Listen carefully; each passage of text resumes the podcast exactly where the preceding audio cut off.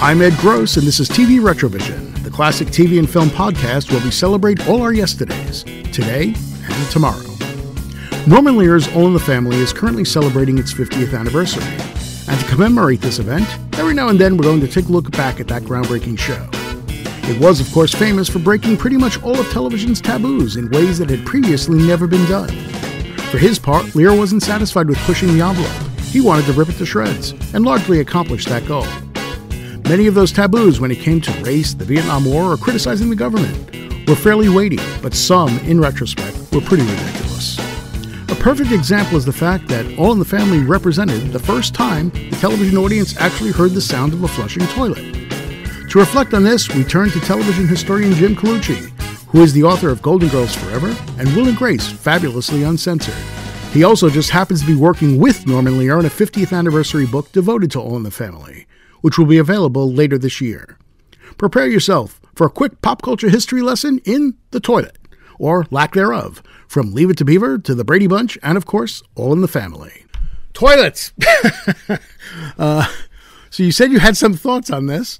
Um, well, I do because as I'm sitting here researching All in the Family, one of the things that the CBS censor, who died at age 98, lived a long life, William Tankersley, said in his Archive of American Television interview, and I'm just looking at the quote that he said, he was talking about how when he was given, because All in the Family was done as a pilot twice for ABC with two different Mike and Glorias. They were actually Mike was actually named Richard, hmm.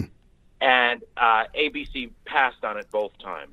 And then this is just in '71, early '71, when CBS had a new president who wanted to get rid of all the corn pone comedies they had and bring in something edgy. And so the timing was perfect for CBS to acquire the project and make a third pilot, and then you know obviously launch a series.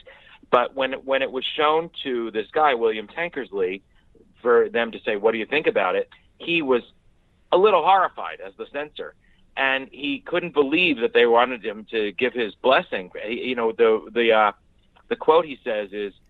He was on his way to Washington D.C. to talk about violence on television and be chastised for that in front of the government but he said to the uh, the guy from CBS, his uh, his boss who wanted him to watch it, he said, "My God, I'm going to Washington now, and we're in trouble. And you throw this at me? This is incredible. Coarse and crude jokes, and using a toilet flush as bridge music. that's why I." That's why I wanted to see if I could find the toilet flush in the original pilot, and I couldn't. Right. Now, I don't know what he meant as bridge music. Maybe it was something that was taken out or whatever. But it, I, he might have been conflating it looking back that there was a toilet flush in the first season. Yeah. But the what I think is so interesting about the time is that the original All in the Family pilot, the very first one, was made was filmed in September of '68. The next pilot they made for ABC was filmed in six, February of '69, I believe. '69 definitely, and then the original the pilot that eventually went was shot in 1970. So that's the same time that the Brady Bunch was on the air. The Brady Bunch launched in September of 69 and as everybody jokes, those kids must have been anatomically altered because six children were able to share a Jack and Jill bathroom that had no toilet. Right. And in fact, the only things we ever saw the kids do in there, the only thing they would time they would fight over the bathroom is over brushing their teeth or brushing their hair. But there was no they they, you know, they apparently did not let out any kind of excrement of any kind. so that's right. It's just when you contrast that, and that was ABC in 1969. Right. You contrast that with what ABC originally intended to make with All in the Family, and it went to CBS, and they were airing at the same time. Yeah. One premiered in 69, one premiered in 71, and so you had two two visions of America, uh, definitely, and also two visions of even what we did in the bathroom airing on American television at the same time. One, the, the old fashioned sanitized version, and one, edgier and more honest. Right, absolutely. And and from what I understand, Leave It to Beaver was the first one to show a toilet that's just a tank. But it but it supposedly was the first one to actually show a piece of a toilet on television. And that I was controversial. I, I don't know as uh, I, I mean I've seen Leave It to Beaver, but I don't know it uh, encyclopedically, so I wouldn't be yeah. able to tell you that. But what I think is so interesting too about All in the Family is that those writers not only did they put in the toilet flush to add some verisimilitude, I think, to the show, right. but they played that toilet like a percussion instrument. they would they turned it into a joke, much like soap operas would use organ music. All in the Family would use toilet music, and whereas the soap operas would use the organ music to sim- to to uh, to symbolize drama or to to synthesize drama, All in the Family would use the toilet as a joke to synthesize comedy, and there are great examples of it.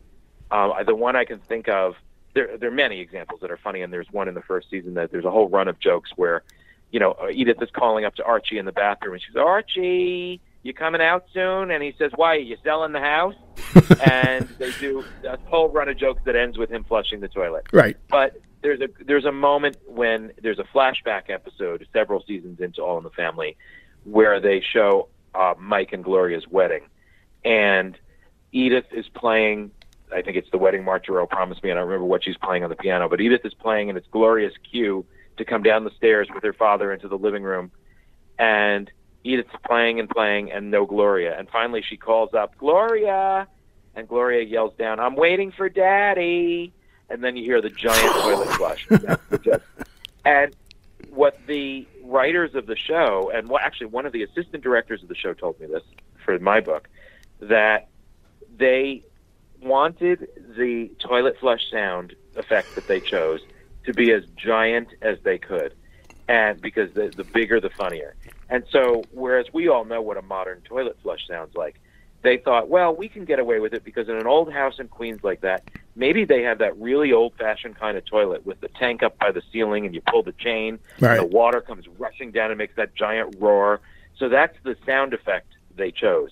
The biggest, most roaring toilet flush they could find, assuming that they could say it was an old fashioned toilet.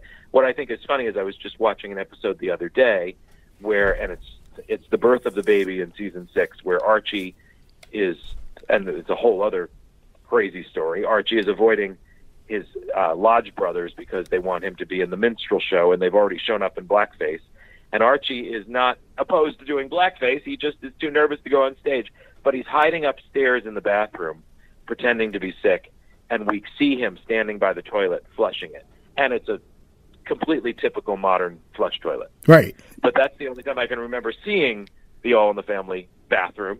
And it's of course nothing out of the ordinary, but it's just funny that they wanted a giant sound, so they figured, okay, get the, let's get the sound of one of those really old-fashioned toilets. There you go. But I love that. I love the fact that they went from saying, "Oh, okay, it's, it's the old one where it's like pull the chain and you know massive flush," and suddenly it's like, "Oh, wait, they must have replaced it between seasons." Yeah, that's it. That's Yeah, or you know, it's a complete lack of continuity. Sitcoms, especially then, didn't expect us all to have the internet and be able to compare notes and dissect these things Yeah. like we do. At most, they thought they'd they'd be stripped Monday to Friday. So there was never, I don't think there was much concern between episodes about continuity like that. Oh no, I would I would think not too. Uh, it's just interesting to go from what was controversial. Again, I'm going back to Beaver from what I read, and I got to verify this. But for, it was they even delayed the episode because they were worried how people would react to this shot of the tank. Uh, so you go from that, like the innocence of that, to the definitely more edgy uh, all in the family. Where it's like, ah, we're flushing, we're showing, we're doing the whole thing, you know. So Well, you know, they were flushing and they showed the toilet. But what I think is so funny, and the word you use, innocence, really points out how we're all raised with some amount of shame. And I'm I I'm very bad on this score, so I'm not criticizing anybody. Yeah. But it's just so funny that it's a natural function. And yes, no one wants to see a character on the toilet necessarily, but the idea that the we equated the innocence of an earlier time with not even showing a bathroom right. is kind of funny. Yeah. It's and especially because, as Norman pointed out, Norman Lear in justifying uh, the toilet flush as a joke to the CBS censors and justifying it even today, just to people who ask about it, he said the the irony is that one of the first jokes that passes between parent and child is usually a fart or a poop joke Yeah. That that's what kids find funny and that's what parents bond with their kids over that that's funny and they laugh. And it's true. And so the idea then that somehow when it goes on television the reverse is true that it's considered not innocent to have any reference Yeah. to that it's just i i just i it's i wonder where we where we change our minds I, you know, I don't know because I always think it's the, the when you hear about some of the censorship stuff, it's really it's really moronic. I mean, when you hear some of the things that have been censored, like that, like showing a toilet is considered controversial. Really? I mean, yeah, not, I don't want to see somebody there taking a dump or something, but right. And, and, I mean, it's not the it's not the toilet from Trainspotting. Yeah, right. It's just the tank, the tank in the Beaver Cleaver in the Cleaver household. Right. I understand not wanting to see the toilet in Trainspotting. Yeah. I don't want to see that either. No, nobody does. They played that toilet like a percussion instrument. Thanks for that, Jim. And I hope somebody's turning that into a t shirt as we speak. We hope you enjoyed this installment of TV Retrovision and that you'll subscribe to the show, tell your friends about us, and give us a five star review.